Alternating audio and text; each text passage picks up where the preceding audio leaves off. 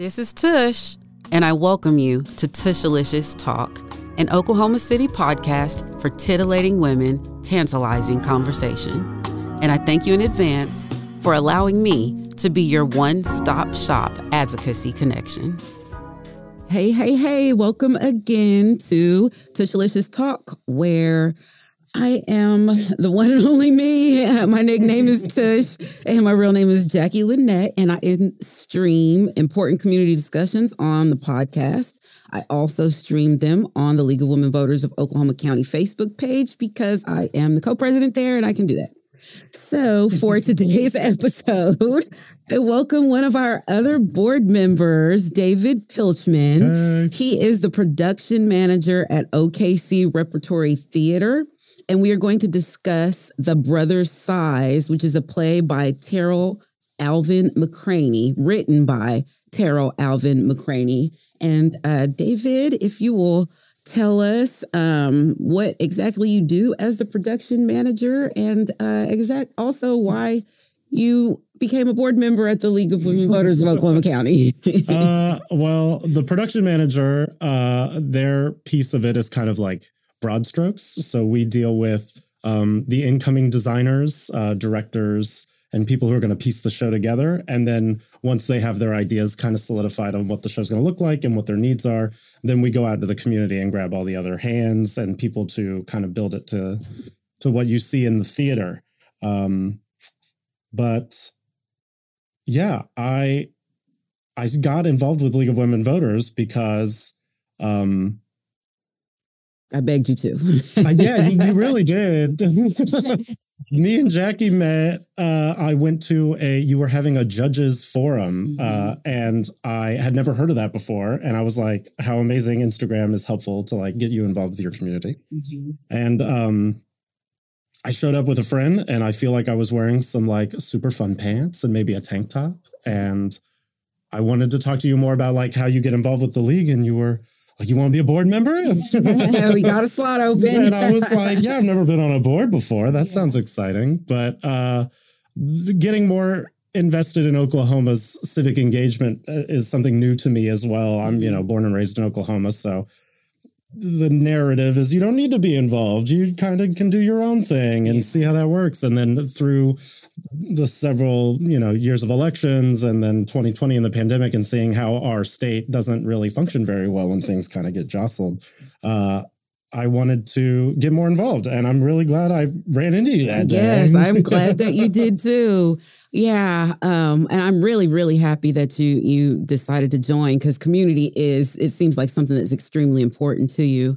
And so, even in speaking about why I wanted to talk about this play is because we are doing, uh, we are focusing on criminal justice reform at the League of Women Voters mm-hmm. for the entire state of Oklahoma. And um, for the county league, we focused specifically on discrimination within Oklahoma's um, criminal justice system. Mm-hmm. And so the play is called The Brothers Size in the description of it, it says that in the Louisiana Bayou, Big Brother Ogun Size is hardworking and steady. Younger brother Oshoosi is just out of prison and aimless. Elegba, Oshoosi's old prison mate, is a mysterious complication. Flights of poetry, music, dance, and West African mythology combine in a contemporary tale that explores the tenuousness of freedom and the need to belong somewhere to something to someone.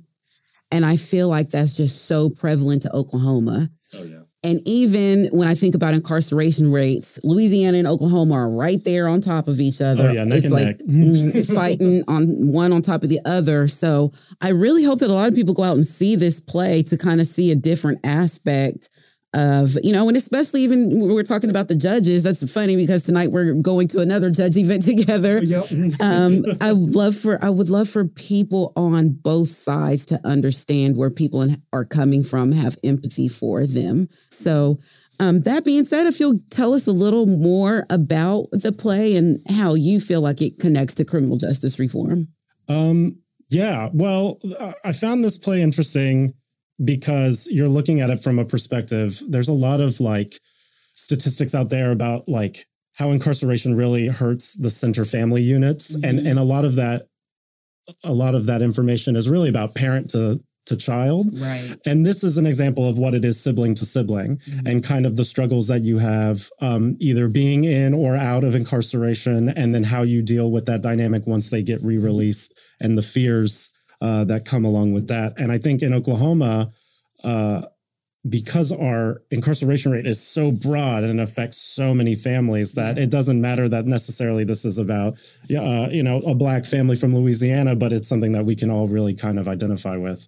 Um, and it's it's just such a beautiful play. I don't think Oklahoma really gets to see this kind of theater a lot. We really enjoy our show tunes, our tap, our song and dance, mm-hmm. but when it comes to telling stories like that come from a truthful, more vulnerable place, yeah. um, I think it's really uh, important that we get to kind of see the story play out. Yeah, yeah, and especially I'm glad that you said it. It it hones in on the sibling mm-hmm. uh, relationship because and even not just the incarceration aspect, but also within justice, quote unquote justice, there's also the um, uh, child protective services, mm-hmm. and then they end up taking kids out as well. So I think that people they only focus on the parent and how the parent is affected and how the parent child relationship is affected, mm-hmm. and no one ever really focuses on the broader spectrum of how just taking that one person away, whether mm-hmm. it's by incarceration or by child protective services, it affects the whole family and not just the immediate family within the household, but cousins and uncles and okay. nieces and so forth and so on.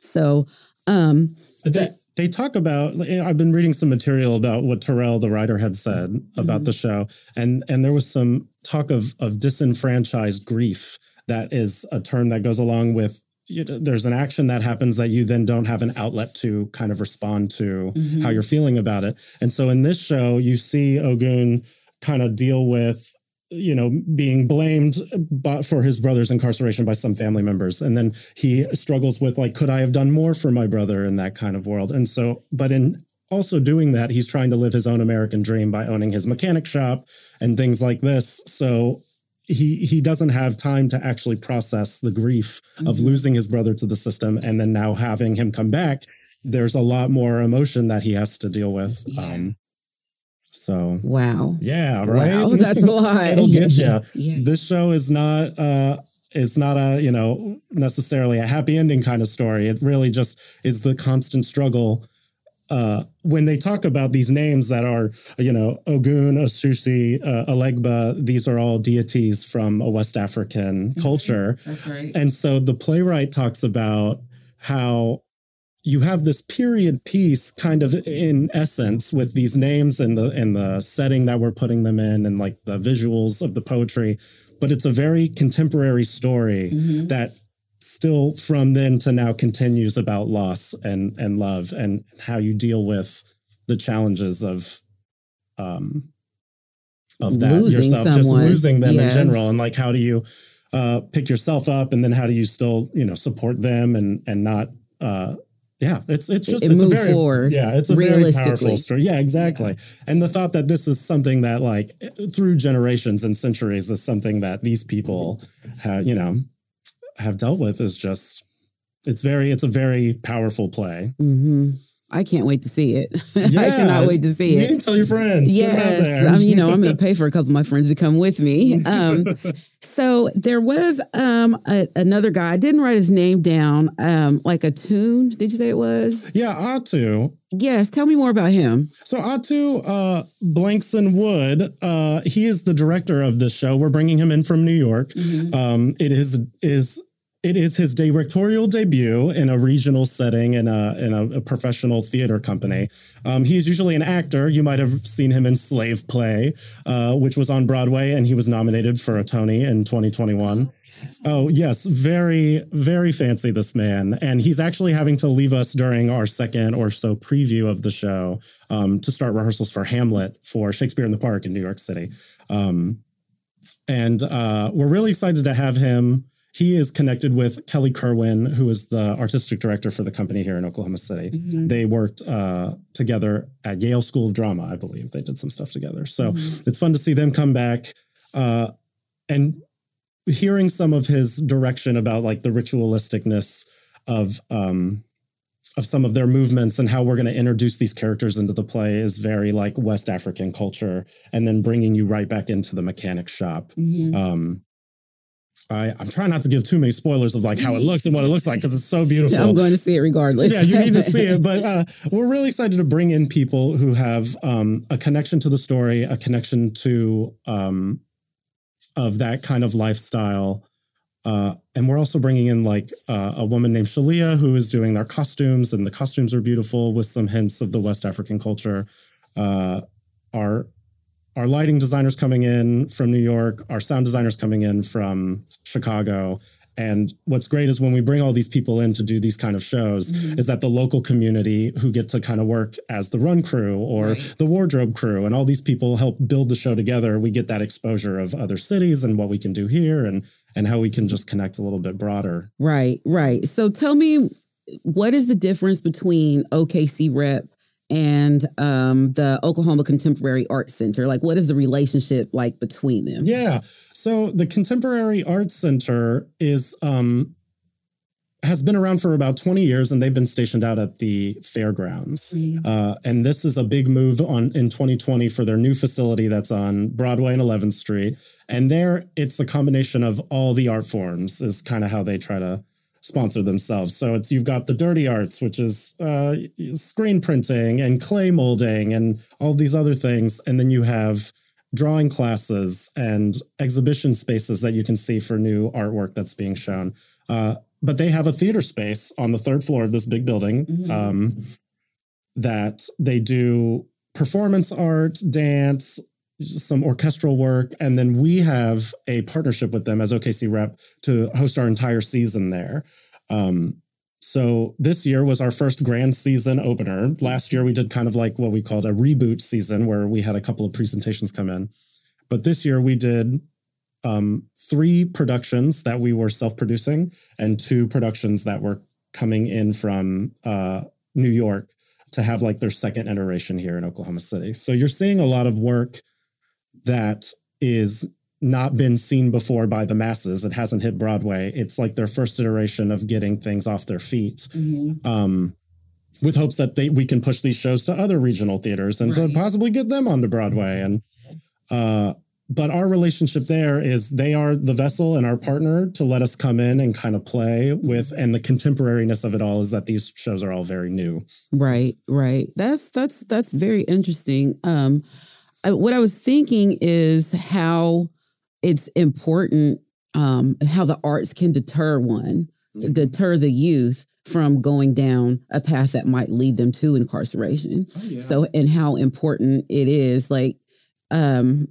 do you guys talk about that on a regular? Like, because it seems like, um, if anyone doesn't know, the way that the tickets work there is there's not necessarily a set price for a ticket. You kind of pay what you can pay to get in, and they do that so that everyone has access to the play. Mm-hmm. And so on the uh, management side of that, um, I'm wondering, do you, there had to be a specific reason that you made it like that? And was that part of the reason? Yeah, we uh, historically, theater and art can be really um, inaccessible.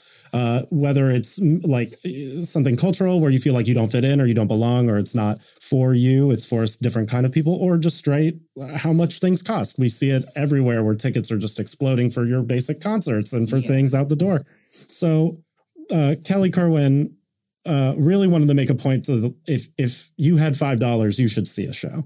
Uh, and and so the pay what you can model is we give suggested prices of, you know, a regular ticket is forty dollars, mm-hmm. a visionary ticket is sixty dollars, and a discounted ticket is twenty dollars. But if twenty dollars still is not within your budget to go see some show, then you can pay as little as like 750 yeah. with the the fees and the taxes that come along with the contemporaries uh, side of the marketing but uh, we really wanted to be able to go to as many people as possible and we don't want the the reason not to go to be because you couldn't afford it and right. and th- we also do a lot of community engagement nights um, for some of our shows so if it's like uh, one of our shows we did this year was The Great Leap, and The Great Leap was based uh, with America and China's relation uh, through the eyes of a basketball game. And so we really wanted to get the the Asian district and the and the Asian American community. We have a large Vietnamese population here. Uh, in Oklahoma City, and we wanted them to feel like this is for everyone, and and we provided a free night for as many of their people um, from the uh, Asian commerce um, can't think of what their name is. Either way, we try to do our best to get people into the room Yeah. who either I mean, I can't tell you how many times people are saying, I've never been to a play before, and we're so glad we came to see this show. Or, you know, I've never seen a play at all. I've only seen musicals at the Civic Center. So this is a great refresh and, and it's telling stories that that Mhm. usually in Oklahoma we don't talk about. So it's pretty fun. So cool. Tell Kelly I said thank you for thinking about five dollars. Oh, yes, of course. so if someone wanted to get involved either if they wanted to audition to be in the play or they wanted to be on the production side of it what would they need to do Uh, you can go to our website at okcrep.org, and I believe that there's a section that's like contact us or get involved, and then there's places where you can volunteer to be an usher, and that's a, a another good way to see a free show if you wanted to do that. Volunteer to be an usher for the evening, um, and then we usually post if you're like a technician in the area, it will go to my email, and we'll try to set up a call to see what your experience is like. If you want to perform in the shows, we push out auditions. Um, which I think we're trying to set some May dates for like grand auditions for the city. So just be on the lookout. And we're very, very active on Instagram and social media. So if you follow us there, you know, things pop up all the time where you can get involved. yes i'm so grateful that you guys are providing an outlet and an opportunity for people um,